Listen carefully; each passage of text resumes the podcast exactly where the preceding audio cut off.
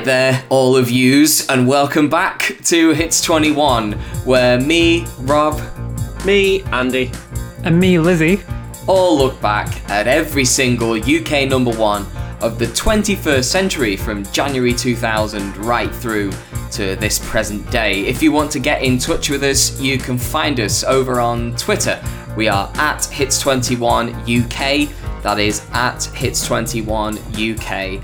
You can email us too. Just send it on over to hits21podcast at gmail.com. Thank you so much for joining us again. Just like our previous episodes, we'll be looking back at some number one singles from the year 2002. This time, we'll be covering the period from the 24th of February through to the 20th of April in the year 2002. Um, we briefly mentioned the Twitter account just earlier. Andy, you're still carrying on with your album series on there. Uh, so if you're interested in Andy's thoughts about his own CD collection from A to Z, then at Hits21 UK is the place to go for that. And also, thank you very much for just waiting for us for a couple of weeks. We would have ordinarily recorded last week, but we had to put our efforts into something else, which will become clear in the future. Um, going back two weeks to our previous episode, our poll winner. Uh, we put the poll out on Spotify and on Twitter, and I was right. We got way more engagements and a much better idea of how people feel about the songs that we're covering, and it was tight. It was tight, but My Sweet Lord by George Harrison took the uh, Song of the Week title from our listeners. Given that George Harrison's won it, every week from now on, when someone else wins it, we can say, huh, it's been done. I'm really glad we've got Simpsons fans listening to us because oh my god, the amount of I wonder, I wonder how many minutes of an I wonder how of all the episodes we've done, I wonder how many minutes have been lost on people who have just never watched The Simpsons. Oh, Jesus. It will never stop, though. anyway, on to this week's episode, and as always, we're going to give you some news headlines from around the time that the songs that we're covering this week were at number one in the UK charts. The Queen Mother, wife to George VI and mother to Queen Elizabeth II, dies, aged 101. More than a million people lined the streets for her funeral, and polls indicated that the popularity of the royal family increased in the aftermath. Elsewhere, singer Doreen Waddell, who performed with Soul II Soul and the KLF, dies aged 36.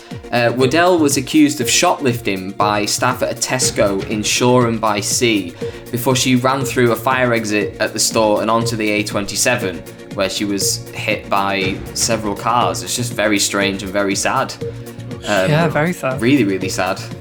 13 year old Amanda Dowler, known as Millie Dowler, goes missing on her way home from school. Her body was found six months later, and in 2011, convicted killer Levi Bellfield was found guilty of her murder. Around the time that Bellfield was convicted, it was revealed that journalists working for the News of the World had hacked into Millie's voicemail after she was reported missing, giving her parents false hope that she was still alive. The public outcry led to a range of investigations and the eventual closure of the newspaper. Just an awful, awful, despicable story all round, basically. Mm-hmm. Meanwhile, Birmingham criminal Andrew Aston is sentenced to 26 concurrent terms of life imprisonment, the longest sentence ever imposed on any criminal in England and Wales, for attacking 26 elderly people in their homes across a series of robberies in 2001. Two of his victims died as a result of their injuries. By the time he was sentenced, a total of six of his victims had died, while many others were too frail to give evidence. Just bad news all round. This yeah, episode. really, It just just bleak time. Yeah. There were there were points during like the year 2000 where I thought, oh, there's not a lot of news, is there? Really? And then 2002 and like it just feels like ever since September 11th, it just feels like the news has just suddenly got sadder or everywhere, Yeah. and I'm not really sure why that suddenly happened, but. Anyway, uh, moving on. The films to hit the top of the UK box office during this period were as follows Ocean's Eleven for three weeks, Ali G in the House for one week, Blade 2 for two weeks, and Bend It Like Beckham for two weeks as well. In EastEnders, Martin Kemp makes his final appearance as Steve Owen, who is killed when his car explodes after crashing at high speed. And I left out the Oh. bit that sort of incriminates Phil Mitchell in his death, where he's Steve screaming at him like, "Phil, can you help me? Phil, the door's stuck." And Phil Mitchell's just stood on the other side of the road, like, "Yeah, I can see that. Uh, You don't I'll think about me." it." Well, wasn't that sort of the final climax to the Who Shot Phil story? Because Steve hadn't shot him, but had helped arrange the shooting, so Phil got his own back with Steve's fiery demise. I think that was the end of that story. But um, I may be wrong on that. on that. I don't know. I was sort of watching it at this time, but because I was very young and it was a very adult era of EastEnders as well with a lot of gangsters, much of it went way, way over my head. So I may have pieced bits together that aren't actually connected, but who knows? yeah. Meanwhile, BBC Knowledge airs its final broadcast before being replaced by BBC Four, while The Big Breakfast airs its final episode after nine and a half years on Channel 4. A joint report published by the ITC and the BSC reveals that for the first time, more than half of British TV viewers now have access to multiple channels beyond terrestrial TV. BBC Knowledge, not heard of that at all. Don't remember that. I kind of remember it. I seem uh, to think yeah. that it was the only channel because when TV channels only came on at seven in the morning, I seem to remember that before CBBC there was some BBC Knowledge things on there, and then Yeah. that kind of ended. But that's a very very foggy memory of the late nineties. That for me. So sort of like like like sort of open university type stuff that they would have. on, Exactly maybe. that. Like in, in the middle of the night, they'd show all the school's content. Ah, that's really cool. That's a shame that Yeah. that was gone, gotten rid of. Oh, hmm. Meanwhile, ITV Digital goes into administration after failing to reach an agreement with the Football League to broadcast matches over the next three years. The collapse of the deal, worth £315 million, had a devastating impact on many football clubs. 14 Football League clubs were placed into administration between 2002 and 2006, compared to just four between 1998 and 2002. And Yeah. I feel like we're still feeling the effects of this now. Yes, like, this only was recently huge. Bury went under and like Bolton nearly did. Yeah. Yeah. Yeah, there were a lot of clubs who really, really hedged their bets with the money from ITV Digital coming in every year, and then when that collapsed, uh, well, massive problems. Uh, like you say, that you're still feeling the effects of, and you know the team I support, um, City, like we got promoted uh, in, from the Championship in 2002, and it's a bloody good job that we did, Bloody because hell, you're right. yeah, it, we were one of the very, very lucky few that managed to sneak out just in time. Yeah. Andy, how are the album charts looking at this point? I must say they're looking quite quiet during this period. To be honest, um, I've only got a few um, new entries to tell you about, and they're all sort of modestly. So, I mean, they're successful, but you know, not huge hits. We pick up with the the very best of Sting and the Police by Sting and the Police, which was number one at the end of last episode. That's still here, um, and that's unseated by another best of compilation, which is the essential Barbra Streisand, who I know is very popular but is just not someone I ever imagined getting number one compilation albums, if I'm honest. It was around Mother's Day, I guess. That is a good shout. It must have been around Mother's Day, yeah. Um, it was very successful and two times platinum, but it was only number one for a week. And that was replaced by Silver Side Up by everyone's favourite band, Nickelback. Yeah, which say what you like about them, but it was very successful. It was three times platinum, two weeks at number one.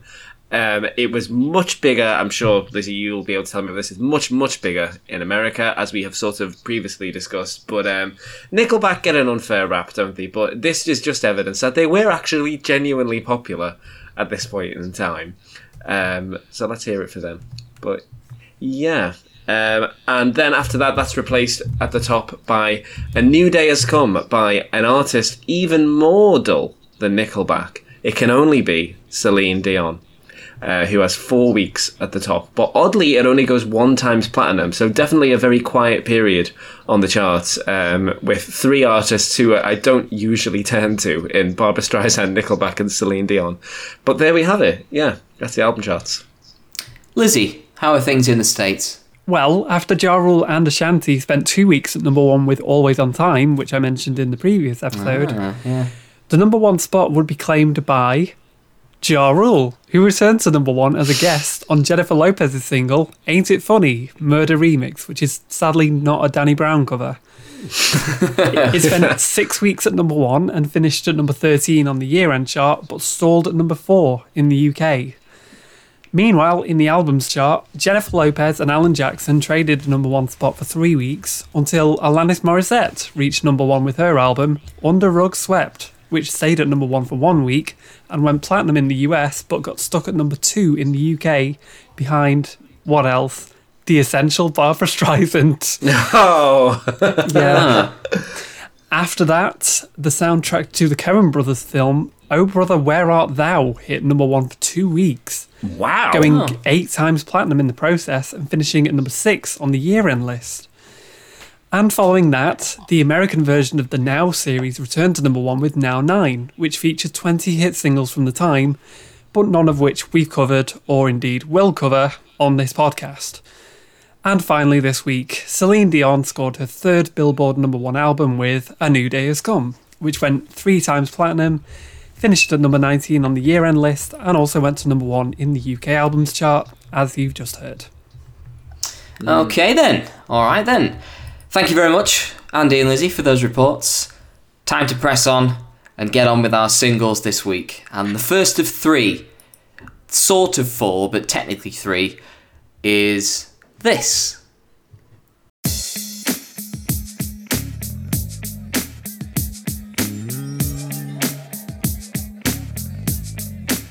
You make me feel funny when you come around. Yeah, that's what I found out, honey. What am I do without you? You make me feel happy when I leave you behind. It plays my mind now, honey. What am I do without you? Oh, took for granted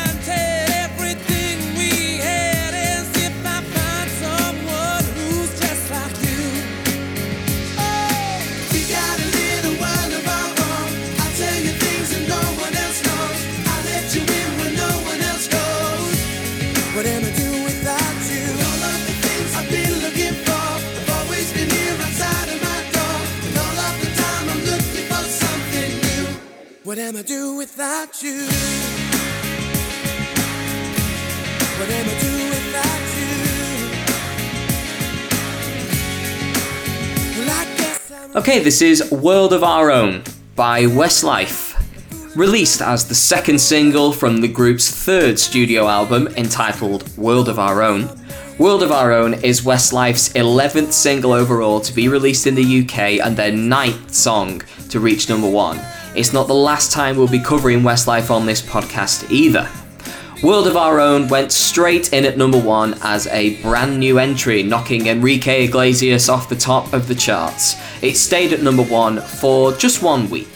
In its first and only week atop the charts, it sold 102,000 copies, beating competition from In Your Eyes by Kylie Minogue, which got to ah. number three. Oh, ah, it. so stupid disappointing. British public. Ah. Um, the World's Greatest by Robert Sylvester Kelly, which got to number four. Be With Me by Mis-Teeq, which got to number five. And Nothing by A, which got to number nine. I can't believe that charted so high.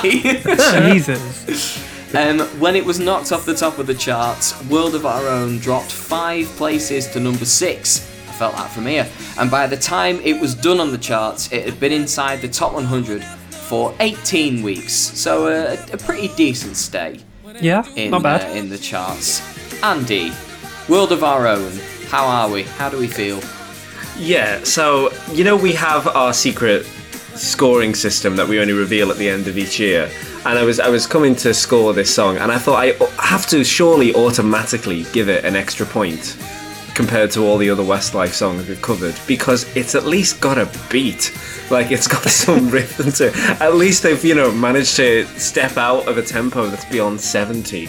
You know, it's um it's it's it's got a little bit more energy to it than um, than all the other Westlife songs we've covered so far have, really. With the possible exception of Uptown Girl, but the less said about that, the better. I, I think as though before we before I listened to this song for this week, I, I was like, oh, I like World of Our Own. That's nowhere near as bad as all the other Westlife songs. That's that's fine. I'll, I'll enjoy that. And I did, but I think the contrast between this and Westlife's ballads is actually not as big as I imagined it in my head. It's still got a lot of the familiar Westlife problems with it, which is the kind of overall blandness um, of not just the vocal performance but the production as well. The sort of sense that it's afraid to kick into high gear and would rather tug at the heartstrings than it would, you know, tug at the piano strings, as it will. You know, rather than actually push themselves, it kind of goes for the easy things with the key change and the strings and the big notes. And I just think, oh, you know, this was something a little bit different for Westlife. And what's interesting is that the fans really responded to it at the time when Westlife did something more upbeat and more fun. Because do, do you know the song When You're Looking Like That by Westlife? Am I supposed to leave you now? That one. That was only released as a single due to fan pressure because it was like the only fast one, Uh, and and World of Our Own sort of capitalizes on on that as well.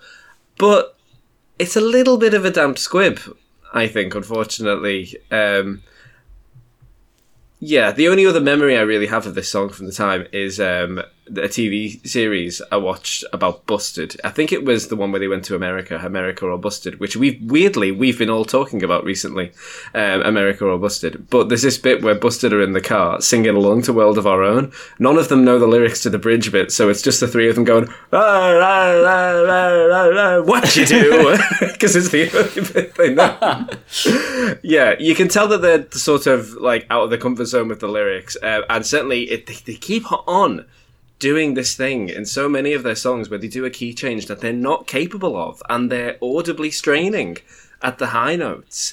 It's really weird. It's as though all of them and whoever is producing these songs has it in their head that they are capable of higher notes than they are because this is a problem that's not being addressed and it makes it sound cheap and tacky which it is i think we've learned that at this point um, yeah I, I really am so running out of things to say about westlife and i was hopeful that this one would give me more um, but really it's the same old thing with just a slightly faster tempo given to it which is disappointing yeah Lizzie, do you feel the same? I feel exactly the same. You've pretty much taken the words out of my mouth, where it's like, oh, thank God it's not another ballad. But I've got some bad news. This is the last Westlife number one that isn't a ballad.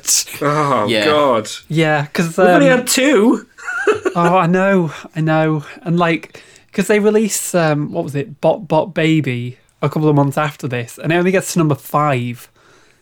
So yeah. it seems like the the the audience kind of rejected this up tempo and fast Westlife, fast life. Like people just didn't want it. They they wanted slow life.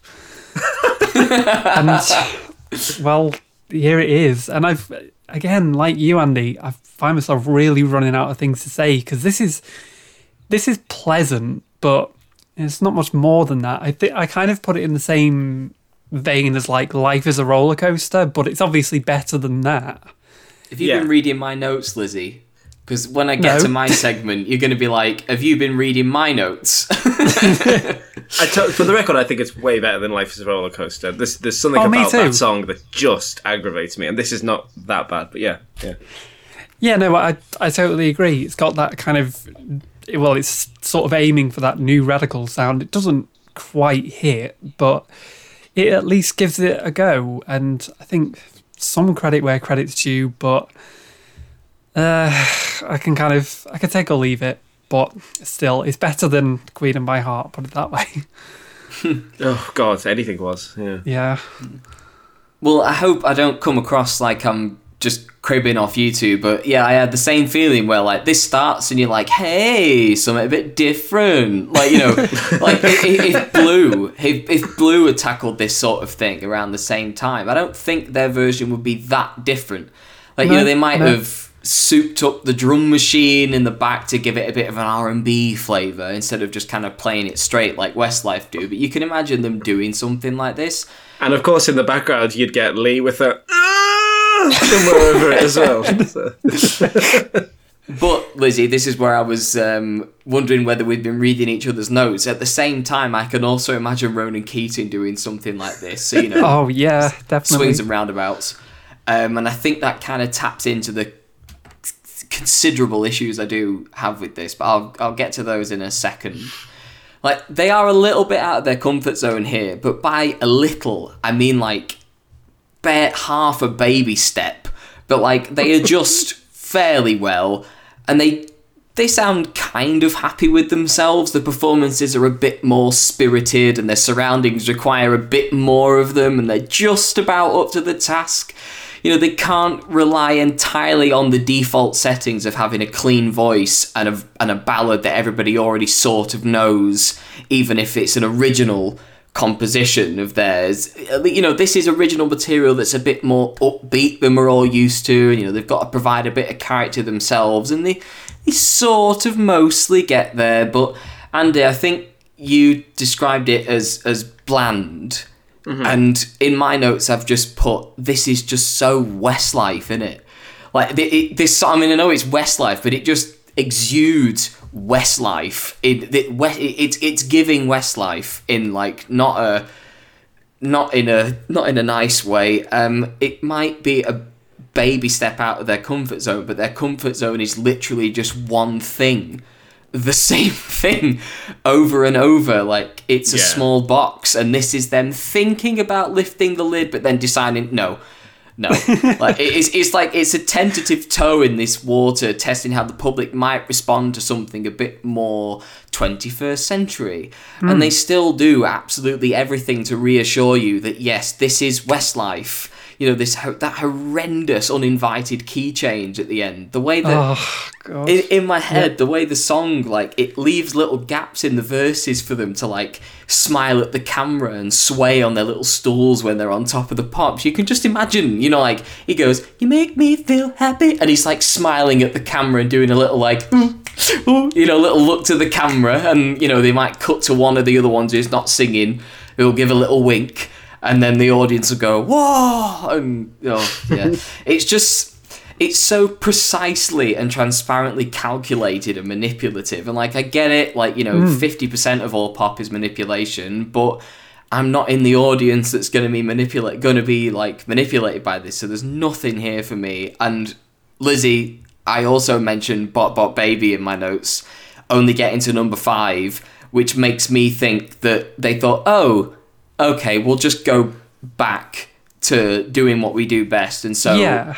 not to spoil it too much, but the next one we're going to come to is Unbreakable, which is back to the same kind of ballads that if they were any slower, they oh, go yes. backwards. So, yep.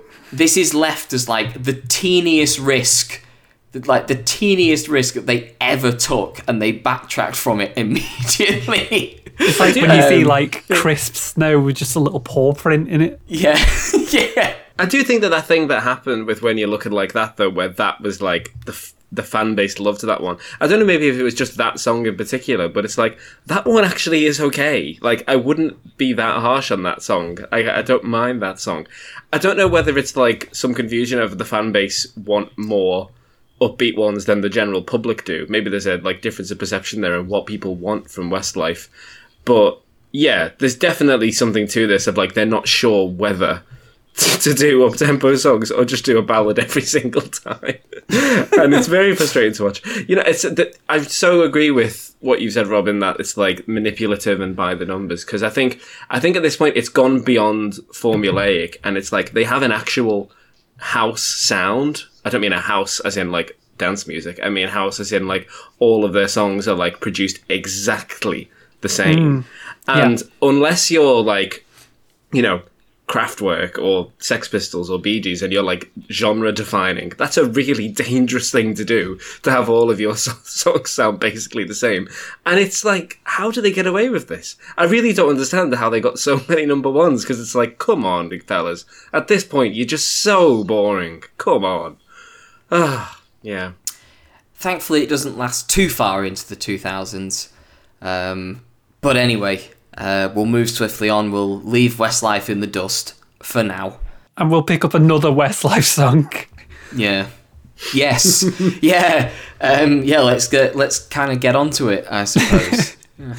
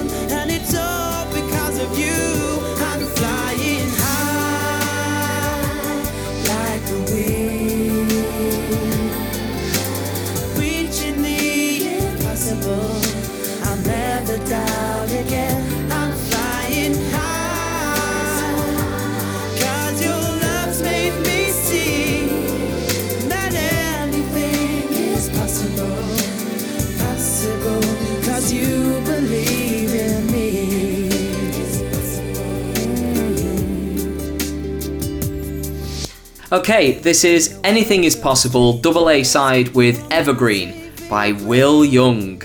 Released as the lead single from his debut album From Now On, Anything Is Possible double A side with Evergreen is also Will Young's debut single in the UK.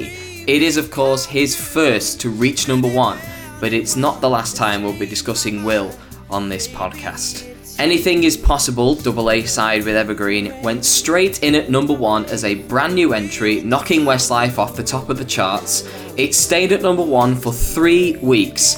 In its first week atop the charts, it sold, and brace yourself for this, 1,108,000 copies, becoming the fastest selling debut single of all time in the UK.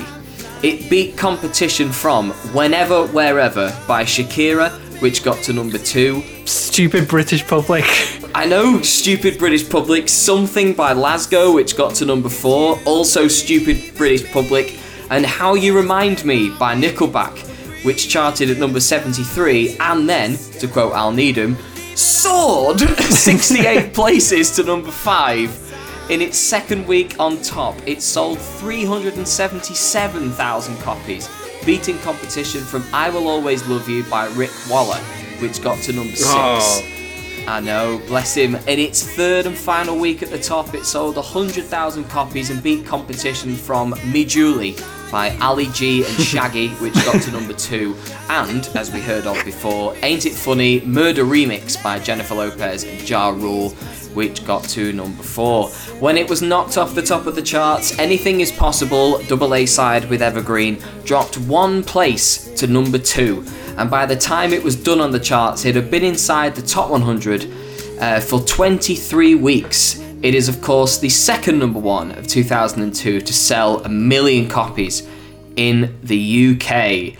Okay, should we talk a little bit about him winning Pop Idol and then the single, or should we just go into the song? There is, there is just one more stat I want to mention. To be fair, Rob, Yeah. there's, I mean, there was a lot of stats there, so thank you very much for them. But this is quite a big moment. We should acknowledge that this is the highest-selling single of the decade. This is the number one selling Oh, song. yeah, yeah. Um, Evergreen specifically, apparently, is the number one selling song of the entire noughties. Um, Yeah. yeah, quite impressive. Um, because it sort of disappeared after this. It had 1.8 overall, 1.8 million sales overall, and most of those uh, you've just mentioned in the first three weeks. So yeah, Yeah. I think some of them were pre-sales as well. There was like a million pre-sales, and then they automatically remember got reading that, registered yeah. or something like that. So, but still, wow, the power of Pop Idol, eh? Yeah. It beat all the X Factor ones. That's worth mentioning. You know that all the X Factor ones didn't mm. sell as well as this did, and I think that's because this is the original. Or, I mean, I say original. I'm just thinking about Hear'Say now, but this is not the same. You know, this was live on TV. They were voted for by the public for the public. You know, this was the public's ready-made pop star in the way that went even beyond what the series Pop Stars had done, and um, it did feel like a massive, massive moment. For a few weeks in time, Will Young was like the most famous person in the UK, and Gareth Gates wasn't far behind, really. Um, Yeah, it was massive. It was absolutely massive. Andy, what are your thoughts on the uh, the actual song? Anything is possible Well- first. Yeah. It's see, it's a shame that we have to do that first because for me, Evergreen is clearly like the main single here. You know, that's what they sung in the yeah. final, I believe, and definitely the one that got more airplay. Uh, definitely the more well remembered one. Um, because they're, they're they're very different kettles of fish as far as I'm concerned. Evergreen, uh, see, I kind of. kind of really like it but i'm not going to deny that that's 100% out of nostalgia um, you know this this this really does take me back to this time far more than most songs do on this podcast. You know, it's it's just such an emblem of early 2002 here in Evergreen because you never hear it anywhere now. You never, ever, ever hear this song. I don't know why. I think it's because all the other X Factor winners singles, they were at Christmas, so they tend to get wheeled out at Christmas. So you do hear them from time to time. Whereas Evergreen, I don't think I've heard it at any point in the last 10 years, unless I've put it on Spotify. Um, Yeah. And so it's it's hugely motivated by nostalgia that I do really like it, but also motivated by the fact that I really like Will Young. Um, I think he's just quite a nice guy. He's quite a class act, and he's quite rare. No disrespect to the, the other talent show winners that we'll cover, but he's quite rare amongst them in that he is, I think, a genuinely really talented singer and would go on to be quite a good songwriter as well. I think he has a really lovely tone to his voice that is not generic pop. It's got quite a lot of soul to it. Um, and in in retrospect, you know, at the time because I was because I was a kid, I really supported Gareth. But in retrospect, there's no doubt that Will was the rightful winner of that competition, as far as I'm concerned, and he deserves mm-hmm. the career that followed. And I think it the whole genre of reality TV pop stars would not have t- taken off as much as it did if not for the fact that a fairly credible, authentic singer won Pop Idol and did very well out of it, quite deservedly. But anyway, as for this song, I mean, Evergreen is, is not the kind of thing that, you know, he would do in the future. You know, he would very quickly change his style. And you can sort of tell right from the start that this is not his bag. You know, it's pretty generic, really. I also hate the fact that he had to sing female gender references in this song. You know, he, he wasn't allowed to come out of the closet until several months, if not years, I think, after this single was released, which is not okay. It's not okay. It's the work of Simon Fuller and Simon Cowell and would go on right until the end of the decade. Um, but other than that, you know, Evergreen, do, it does hold quite a lot of fond memories for me. And I think it's a nice song. You know, it's overproduced to the max. Uh, you know, it's got a ridiculous key change in it, um, but it's a nice enough song. I'm happy to give it a pass, and I think he does a better job with it than Westlife would have done. Let's say that. Anything is possible. On the other hand, um, not a fan of that. I think that's that's a, to me feels like an obvious B side, and it's weird that it's a double A side. I think because anything is possible Agreed. sort of feels hmm. like a chill out song, like the sort of come down from Evergreen, like give you something a little bit more gentler paced, but also it just feels like it didn't have as much effort put into it as Evergreen. Like the music videos are very different. That anything is possible is just sort of Will on a beach, Will singing at the camera, Will having a walk, Will looking gloomy. Whereas Evergreen, it's like the whole spotlight in a studio thing. So anything is possible. I, I don't really like that one at, at all. I think it's quite bland and forgettable. But Evergreen probably is all those things too. But it was a moment in time, and I can't not acknowledge that. So yeah, love you, Will. I agree with a lot of your points there, Andy. Um, I mean, I'll start with Anything is Possible because that is technically the A side, or the A side of the double A side, whatever. Um, I mean, yeah, it's pretty unremarkable. Like, it's written by Cathy Dennis and Chris Braide, and their DNA's all over it. Like, they co wrote Never Had a Dream Come True and Have You Ever for S Club. And this song, while not unpleasant, feels like a retread of a retread of a retread, you know. And like Cathy Dennis only a couple months before had written Can't Get You Out of My Head, so it's like it's a bit of a step down. It's also one of the more blatant winners songs from the pop reality shows, like not a million miles away from that song Peter Kay wrote with Gary Barlow 100%, yeah. Britain's Got Pop Factor. Literally called the Yeah. winners song. Yeah. So like, yeah, not terrible by any means, but very easy to see why it was forgotten in favour of the B side. Also, there's one really weird bit in the middle of the song where I swear the track loses sync with the vocals. Did you I, I notice see. I thought it was a very sort of painful move to that key change where it seemed that not lose sync exactly, but it was just sort of out of step for a moment. Is that what you're talking about, or a different part of the song?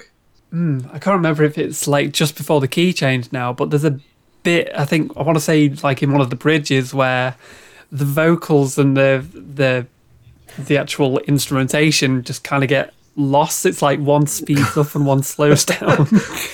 it's, really strange. I'll have to point it out to you and like after this recording, obviously. But yeah, go and have a listen to that and see if you can spot it. It's I found it really distracting. That bit and the bit where he goes towards the end. where he prepares to take off. Yeah.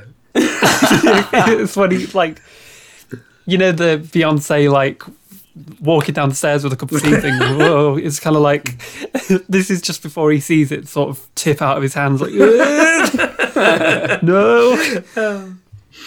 But yeah, as for Evergreen, it's definitely the best song here, and it's very easy to forget that it's a cover of a Westlife song. In fact, Westlife themselves had dismissed the song by the time this cover came out, with Brian McFadden going on GMTV and calling it one of the weakest on their album. And, you know, maybe it's just that the song wasn't suited to them, which I can totally buy because I think Will puts in a really good version. I think he gives it some vulnerability that it, it needs because otherwise it is just, you know, it's just another ballad. I think the only problem with it is that obviously with it being the, the nature of what it is, which is a winner's song for Pop Idol, it kind of has to suit several different voices and therefore it doesn't seem tailor made for any one of them. And this is a problem I'll come to with the next one as well. But I think yeah, that's my my biggest qualm with it is that it is quite generic. It's nicely done for sure, and you know what we obviously get much better things to come from Will Young, but um, yeah, I maybe would have preferred something new. I think that might have. I, I suppose he didn't need it in the end because he had a perfectly good career, but yeah, maybe you know launching a brand new artist into the stratosphere. I don't know if a Westlife cover was necessarily the shot in the arm that he needed, but still, it's it's decent. It's better than anything is possible. Put it that way. I feel the same as you in that I don't know why Evergreen is on the right hand side of the line with this. I think that Evergreen should be the lead single of this double A side. Um, I think it's much better. Uh, I think it's that's Evergreen's actually a decent ballad. I don't maybe you know Westlife, like you say, just didn't fit with them, but you know, considering what they've served up and what they could have had, you know, it is it is a bit end of bullseye, isn't it? Like, you know, I mean, Westlife are obviously very successful, but it is a bit, you know. But uh, yeah, the thing with anything is possible is like I barely remember it, and like I listened to it today, like it just I, it just seems to drift along without ever landing. That there's very very very few bits of it that melodies that I actually pick out and think, yes, I remember this. I could recall this if if asked to do it on like a karaoke night or something like that. You know, you get up and get told to do it, and I, I would really struggle. The only, feel like the only bit I'd be able to do would be the anything is possible, and possibly the um, like you say, Lizzie, the. Like the like the yes, Will Young takes off, um, as you said, Andy. But um, but when I was listening to it, I think coming immediately after Westlife doesn't really do this any favors because my my partner's three years younger than me, and she was born in '97, and so she was five around this time this came out, and she had a different kind of upbringing to me where you know, it, her parents didn't really watch Pop Idol or get involved with anything like that.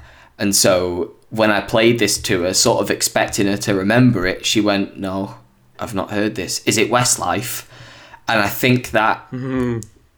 that kind of says everything you need to know and should explain my feelings about it. Hmm. Like you say, both of you, it has that really syrupy kind of winner song feel to it that I can't quite look past. It's all very delicately arranged, but I don't know. It just that nothing sticks, nothing lands. It just nothing feels weighty about it. It's all just drifty, and it's like it's hard to get a grasp of the melody. It's hard to kind of grab hold of any part of it and pull it down so that you can look at it. It just kind of drifts along and does its thing. Whereas Evergreen, I think it's decent.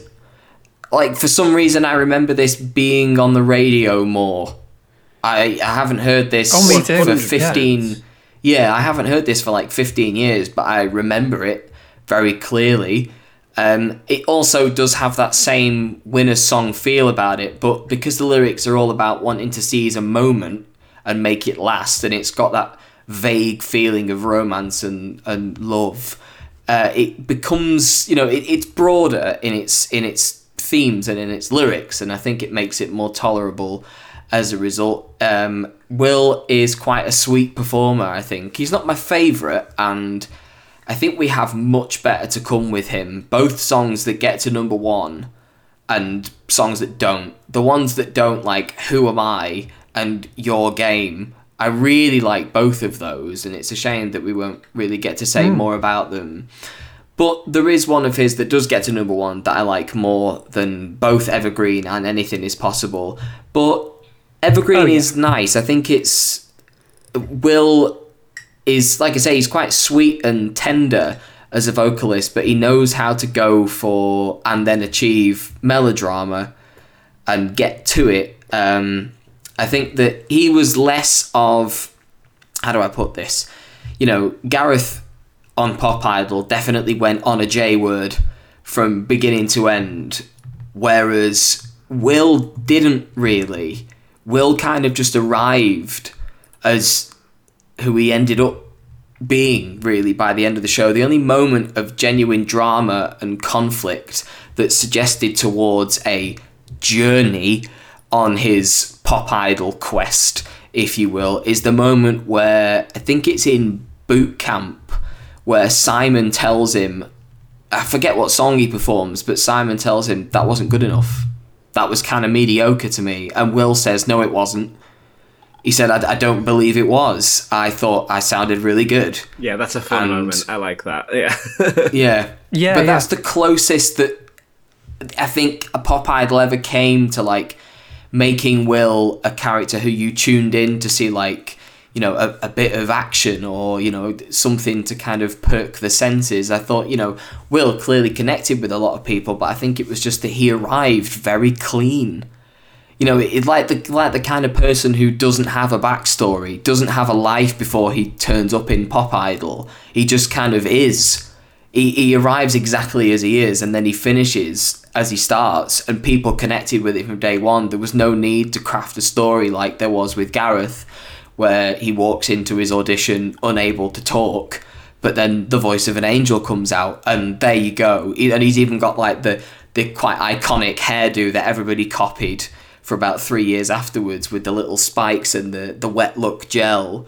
And they built him out of those parts that were in the audition, whereas with Will, there was a much less left to build, I think. He, he was more complete upon arrival, I think is what I'm trying to say. Um, and I think he does get given much better stuff um, as it as his career goes on. Like I say, not all of it makes it to number one. Considering his first single sold over a million copies, it's surprising how little we actually end up talking about Will over the next few years. But everybody who's our age, well, most people our age and older, will always associate Will with you know, I, I've, with the, with a big change in the UK and UK pop culture. You know, when we were going through yeah. those headlines before the news headlines, like Queen Mother dying, uh, Milly Dowler um, going missing, Ali G in the house, Ocean's Eleven, Bend It Like Beckham. You know, the ITV digital thing. There's just there's loads of things that it's amazing that so many things that I associate with the rest of the noughties happening in a really small period of time in 2002. It feels like 2000 and, you know, the 2000s were very rudely awoken last year and now they're awake and now the 2000s are very much here. And so the winner of Pop Idol getting a number one single, you can kind of see the future out in front of you a little bit with how, especially how the the Christmas charts are going to be on this show over the next ten years. But also, like you know, the Milly Dowler thing that has repercussions a decade down the line. Um, and it's amazing that all of this happened so close together. It was kind of like the episode where you had David Beckham's free kick against Greece, 9-11 and Kylie Minogue, all uh, can't get you out of my head, all happening, and the Harry Potter films being starting, all within the same six week period. And it's amazing what sticks and what doesn't. Because I imagine just as many things happened around those periods of time in 2001 and 2002 that we don't remember but the things that have stuck and have become very important and have had big impacts down the line and a big legacy all seem to happen very close together. So um, I, I don't know if any of us have got anything more to say about this double A side. Well, can you remember if you were a Will or a Gareth household, either of you? Oh, I was a Gareth. I, I was a Gareth household. Okay. Me and my two cousins all voted for Gareth, and my grandma she voted for Will. Uh, she was the sole victor in the house that night. my household was split. Um, me and my sister, who were both kids, we were huge Gareth supporters. Uh, my dad was ambivalent, um, and my my mum was a big Will supporter, and she she didn't like just stop there. She um, she really was a big Will fan going on throughout his career. She's been to see him multiple times. She's got quite a few of his albums. She was really genuinely big Will fan um, throughout the, the sort of first 10 years of his career, really. And um, yeah, she was hooked on him from the start. So uh, if history is written by the victors, then my mum won the war. So yeah. As the old saying goes. Last up this week is this. Lonely rivers flow to the sea, to the sea, to the open arms of the sea. Lonely riverside, wait for me, wait for me. I'll be coming home, wait for me.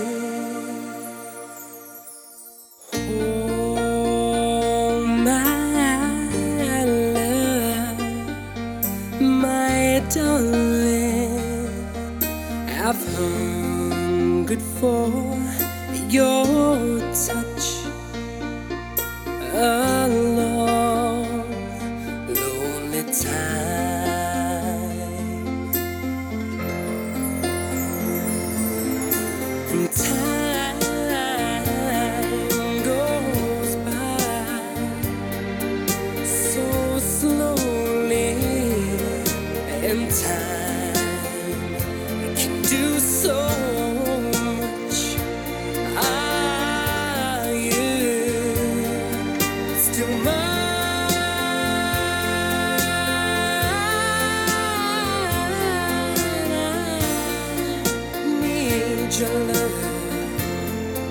This is Unchained Melody by Gareth Gates. Released as the lead single from his debut studio album entitled What My Heart Wants to Say, Unchained Melody is Gareth Gates' first single to be released in the UK and his first UK number one. It's not the last time we'll be coming to Gareth on this podcast. Unchained Melody is a cover of the 1955 song written by Alex North and Hy Zaret and recorded by Todd Duncan. Gareth Gates is the fourth artist to take Unchained Melody to number one in the UK, after Jimmy Young in 1955, The Righteous Brothers in 1965 and 1990, and Robson and Jerome in 1995. Unchained Melody went straight in at number one as a brand new entry, knocking Will Young off the top of the charts. It stayed at number one for four weeks. In its first week at number one, it sold 851,000 copies, beating competition from Tainted Love by Brian Hugh Warner, better known as Marilyn Manson, which got to number five. In its second week at the top, it sold 228,000 copies, beating competition from For My People by Missy Elliott, which got to number 5. In its third week at number 1, it sold 102,000 copies, beating competition from I'm Not a Girl Not Yet a Woman by Britney Spears, which got to number two. And in its fourth and final week at the top of the charts, it sold 84,000 copies and beat competition from Lazy by X-Press 2 featuring David Byrne, which got to number two. Gosh darn it. When it was knocked off the top of the charts, Unchained Melody dropped three places to number four, and by the time it was done on the charts, it had been inside the top 100 for 38 weeks. It is the second number one this week and the third number one of 2002 to have officially sold 1 million copies in the UK. Um, Jesus. Lizzie, how are we Yeah. with this version of Unchained Melody? I guess you're going to go into your notes about Unchained Melody in general, but yeah. Well, yeah, because I, was going to say I personally think this is a bit of a cop out on behalf of the Simons. Like, sure, it, it got it got to number one, which I suspect is the end goal ultimately. But again, like I said with Will, in terms of launching a new artist into an already overcrowded market, I personally don't think this does Gareth Gates much good. Like his performance on this is nice enough. Like he's got quite a soft androgynous singing voice and he pulls off the subtleties of Unchained Melody's vocal arrangements without veering too much into karaoke territory. But again, I kind of think we do we really need another version of Unchained Melody? It seems kind of like cowardice, as if they don't trust him with an original song, so they've got to give him something that's a guaranteed hit. Because, as you've mentioned, this has been number one. What was it? Five times before this. uh, Or four yeah, times? Um, four times with three different artists. Yeah, So, so this is the fifth. Yeah. yeah. Yeah. Um, but yeah, because I, I, kind of don't want to go into a whole conversation about Unchained Melody itself. I do like the song, but I don't think there's there's much to really say about it. It's Unchained Melody. It's a standard. It, it, you know it is what it is. Um, I just find this cover, while it's it's pleasant enough, it's kind of I don't really need it. It almost sounds more like musical theatre. It's got that kind of. There's another X Factor star I'm thinking of, which kind of springs to mind as someone who has a really good singing voice, but it almost seems more suited for that musical theatre style than it does for pop. And this, it feels like a bit of a dead end. This, um, Hmm. yeah, I, I'm curious to see what you have to say because I'm sure there are people who love this, but I'm sadly not one of them. Andy, yeah, how do you feel about it? I, I completely get what you're saying, Lizzie. That it's it's an uninspired song choice and it's quite by the numbers, and there's not much that Gareth can really do with this. I would like to posit that that's what makes this song really good. Okay. So I yeah, when I on. say really good, I just want to clarify that right from the start that I think that this is one of the first songs that we've covered on the podcast that I would say is so bad it's good. That it I Okay. think it's it starts as nice and enjoyable, gets so over the top and so excessive and so manipulative that it loops back around again to be an enjoyable as a sort of funny artifact of what this song is doing. I mean, just it's everything about Gareth, right? I mean, Will Young obviously was the winner, but Gareth, he is the key to the talent show genre. Like he is the one that hmm. that people were like, oh, right, yeah. yeah, this is how we get people hooked. He is the proton torpedo down the Death Star shaft.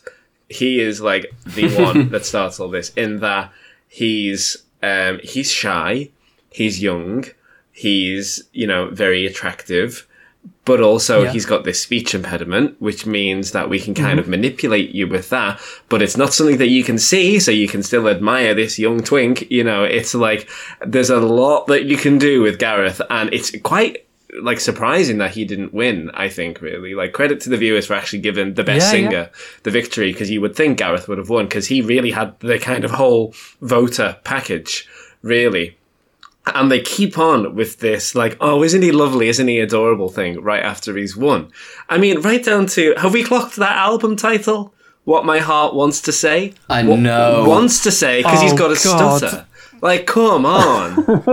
I know. Isn't that awful? Like, how did they get away with that? it kind of reminds me of coming back to Britain's Got the Pop Factor, which I know we keep referencing, and that's because that's like a perfect microcosm of everything that these shows did. It reminds me of you know two up, two down that they have on that show. There's the two people in the wheelchair. Is it um yeah. is it R. Wayne as And well? R. Wayne one of as the well. contestants. R. Wayne. Yeah, but, but the way they treat the, the, the disability as a kind of feature of mild attraction more than anything else, like a selling point for him, is just vulgar. And so immediately it's like, oh, okay, so what point are we starting from here? Then they give him this absolutely ancient, archaic song that, you know, has been covered by about a million people. And like he starts with this incredibly soft voice that he's got, you know, like you say, quite androgynous, quite sort of, you know, soft, like you want to give him a hug. But the production just keeps on building and building, and there's all these strings and drums that are so unnecessary. And so Gareth has to kind of power up to try to try and keep pace with it. And so by the point that he does the I need bit, the really high note at the end, I just find myself wanting to burst into laughter because it's like you really this Gareth is really just making the most of this moment. They've given him this really cutesy song that no one could possibly be offended by to maximize on his sales and to maximize on his popularity. He's not like it's it's not a good match for him, and they've over overproduced it to the nine. So he just goes for it. and it kind of works in a way of like knowing you're being manipulated but sort of not minding like i've got to i've got to admit that like it is like really like bad it's, it's really quite trashy like if i was like on a train or something and this was on and was approaching that high note i would just be like yeah, just gonna turn this down a bit. Yeah, like you wouldn't want to be seen listening to this, really. But I find it just so endearing that this is a really. He's only sixteen. You know, this is a really young star who is seizing that moment, who is really Was doing he really something only with it. 16, 17 when he turned up on Pop Yeah, Idol? yeah, yeah. who, Oh, yeah, who- wow. Full credit to him. I actually, I personally don't want to make fun of the speech impediment. That is a thing that like he is getting over live in front of the nation, making a star of himself, Of making tons of money, getting to sleep with Katie Price. But we'll glaze over that bit. Um, and he, you know, he's seizing his moment, and he is just about owning it, just about managing to stay in control of this song that he probably didn't even know before he went on the show. Um, and I think full credit to him, and I kind of enjoy it just as a kind of heartwarming thing of if this isn't a winner's song, it kind of feels like one anyway. He's really making the most of this and got a number one and got the second highest selling song of the entire noughties with this. Unbelievable Oh that Will and Gareth have the top two. Like he he really could not possibly have done better with this song other than beaten Will directly, which obviously he was never going to do. So I just think you know what? This is a nice kind of happy ending to what is a extremely manipulative and cheesy story, but one that I can't help but get swept up in. Um, so yeah, I, I actually quite like it while acknowledging that it's really bad. Um, the only other thing, I did not know that this song was written by Alex North. That's something I learnt today. So thanks for that Yeah, one. yeah. yeah, wow. The only thing that Gareth Gates and 2001: A Space Odyssey have in common. Wow. It's, al- it's also the only thing that Gareth Gates and Bronn from Game of Thrones Yeah, have in common. exactly. Yes. Robson and Jerome. Jesus Christ. Oh my God. Ugh. Imagine saying that to, to Gareth. So the song we're going to give you, most recently you might have heard it from, um, oh, uh, you know, there's these two who you, you might know one of them from like Cold Feet or whatever the Robson Green was in. I don't even know what Robson Green was in, but imagine selling this to Gareth. Like, he would not have been impressed with this song choice, but he makes it work, and that's why that's why I really like it. Yeah. Yeah, I think with the ones that we, with the songs by Gareth Gates that we're going to cover, I think his, I think he knew from the start, once they were building this story around him, that his shelf life as a genuine, you know, record breaking pop artist was hmm. going to last about a year. And so just pack in as much as you can into Yeah. that year. Uh, because Yeah. by this time in 2003, they've got him on novelty songs. And Oh, yeah. it doesn't it really does not last long like you know i think he has one original number that gets the number one out of the four number ones that I think he gets, and three of them are covers, and one of them is a massive novelty. Like they're basically just making him perform like a puppet by the time he gets his last number one. So I think he knew. And for somebody so young, you know, he must be thinking, right, I've got to find ways to set myself up now for life where I have to, you know, it's like kind of like sports stars, you know, they try and make as much money through sponsorship as they can because by 35, 40, it's all gone. You know, the career finishes and you have to find your own way afterwards. And so it makes sense for pop stars to do a similar thing. With regards to Unchained Melody, you can't really go wrong with Unchained Melody um, if you you know do it if you pay enough respect to it. It has a similar kind of quality to something like uh, you know in Dreams Roy Orbison, in that it keeps finding it keeps finding new places to go, new avenues to go down. It's not entirely linear like um, Roy Orbison's is, but it keeps finding ways to rephrase itself and it finds new ways to start its very few repeated sections and it's a song that makes i think makes you feel like you've come a long way in a really short space of time the 1965 righteous brothers Yeah. version i think is really beautiful um, the 1990 Oh, it is, version yeah. the 1990 version less so the re-recording is not great because i think that was that. Yeah, was for no. ghost i think and it's 25 years later and Oh boy. Uh, so I think as long as you stick to the main ingredients and don't fuss with it too much, you're basically guaranteed a hit with this. You know, it's been number one five times now. Ten versions of the song have reached the UK charts, and only two of those versions didn't make the top 40.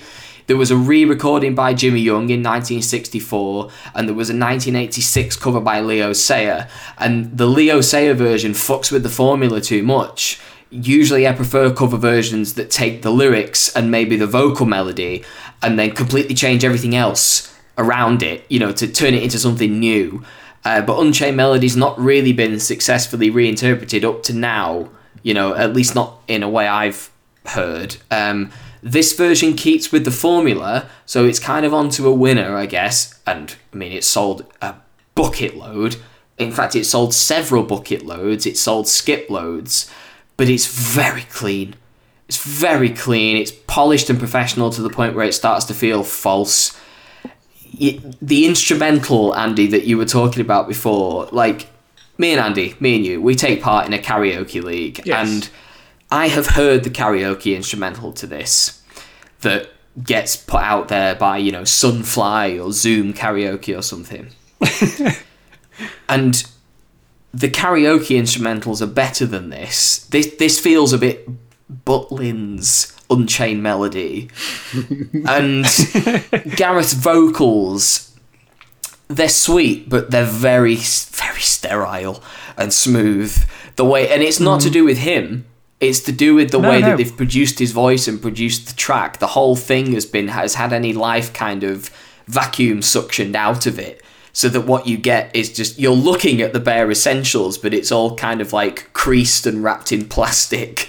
You know that the original form is in there somewhere but what you're looking at is the opposite really. Um i think it's the sort of right song to go with to launch him. The facts say that it was fine but i feel a bit and I don't feel bad for him because you know he made a lot of money off this, I'm sure. But I don't know. I feel like they were setting him up to be something bigger than he ended up being, and I think a lot of the stuff that he did eventually sort of had to be not off his own back, but you know I think he had to find his way again, like a second time around when he was no longer the cute little boy with the stammer, when he was a man who could sing and had, as far as I'm aware, had worked through the you know he had lots of vocal training. And you know by the time he came not came back as such but you know when- by the time he was forming a career with other things it was something you know the nervousness and the anxiety were mostly things he'd got over. And so the hmm. image that he'd had built for him had to change. And it all happened so quickly and fizzled out so quickly that i think he really did do anything they told him to just so that he could have other things to latch onto when he when I think he must have I have a feeling that he was very well advised and he had a it sounds like and you can tell from his from his audition as well that he had a good solid family around him which I think is Yeah. what if you're going to be that young and that famous, that's what you need. I think you need a really good family around you to make sure that you don't necessarily stay grounded because by all means enjoy it, but when it's all over, something to come back to. It's people who can help you build something else and kind of fair play to him for doing that. I feel like I'm doing a retrospective and we've got to come to him three more times on this show. I was about to say. So yeah, it's Unchained Melody's fine. Bit clean for me, but meh. You know that family he surrounds himself with, they give him good advice. Is it the Kumars? No. I couldn't resist that one. You know, it's I was I was really about to say it's funny you should say that about how he was well advised and how he's probably made a lot of money and has been giving good advice on stuff. Because yes, he did a lot of stuff that, you know, he had to do, like appearing in S Club's movie Seeing Double as a clone of himself. oh yeah, and doing the duet with the Kumars, which we'll come to in the future. But amongst other things, right, he uh, is an investor in an organization that helps to fund films, including Avatar. So Oh. yes, Gareth Gates helped to fund Avatar, so he must have made a fairly good amount of money out of that. Um, so I think he's doing okay. Yeah, apparently he was he was worth possibly tens of millions by the end of the noughties. So uh, I think he's doing just fine. Good on him. Good on him. I, I, I don't I don't begrudge him it at all. Oh well, bloody hell. Yeah. The, the the other thing that I've um, just read about him is obviously publicly he was known for the um, the stutter and having the speech impediment, but apparently he's used something called the McGuire program, and now he is a speech coach with the McGuire program. So he helps people Oh, who cool. have had similar afflictions, which I think is very sweet. Good the last thing I want to say about this is that as much as I'm not a massive fan of this version, I think that for our generation, this is the definitive version because the longest gap that there's been in the UK charts. Well, I suppose with Unchained Melody, the longest gap that Unchained Melody has gone without being number one by someone is 25 years between 1965 and 1990.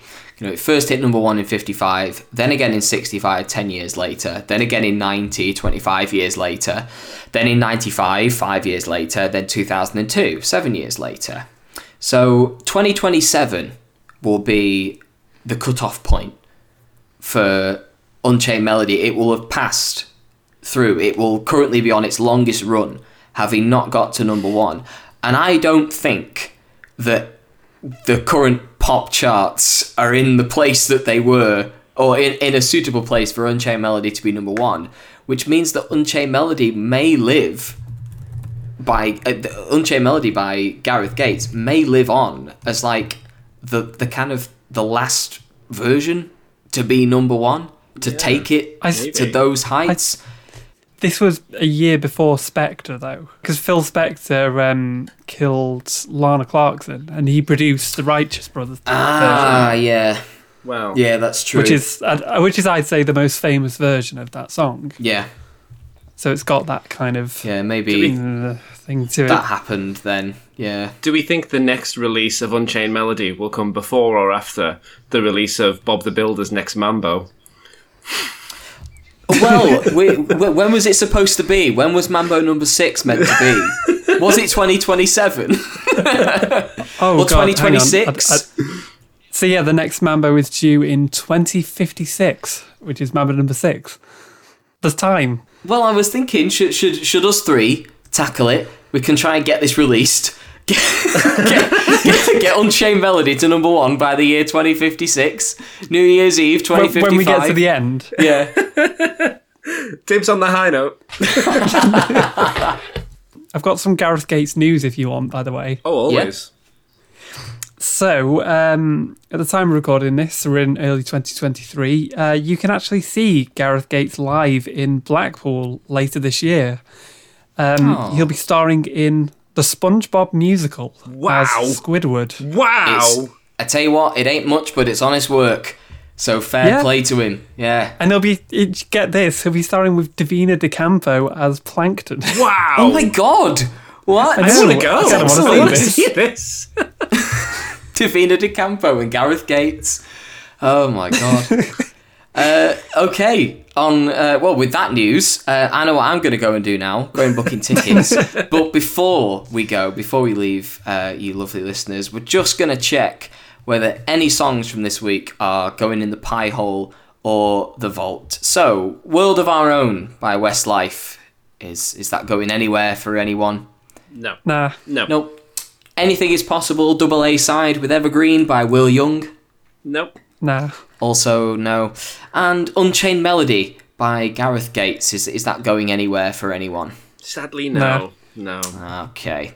Next time, we'll be back for uh, the period between the 21st of April and the 11th of May. So that's a that's a bloody short time frame. I hope there's enough news uh, for us to do the early seg- uh, segment of the episode and not have to really, really look through editions of like the local newspapers just to find something, anything. Um, but we will see you then. Thank you very much for listening this time, and we'll see you next time. Bye now. Bye bye. See ya.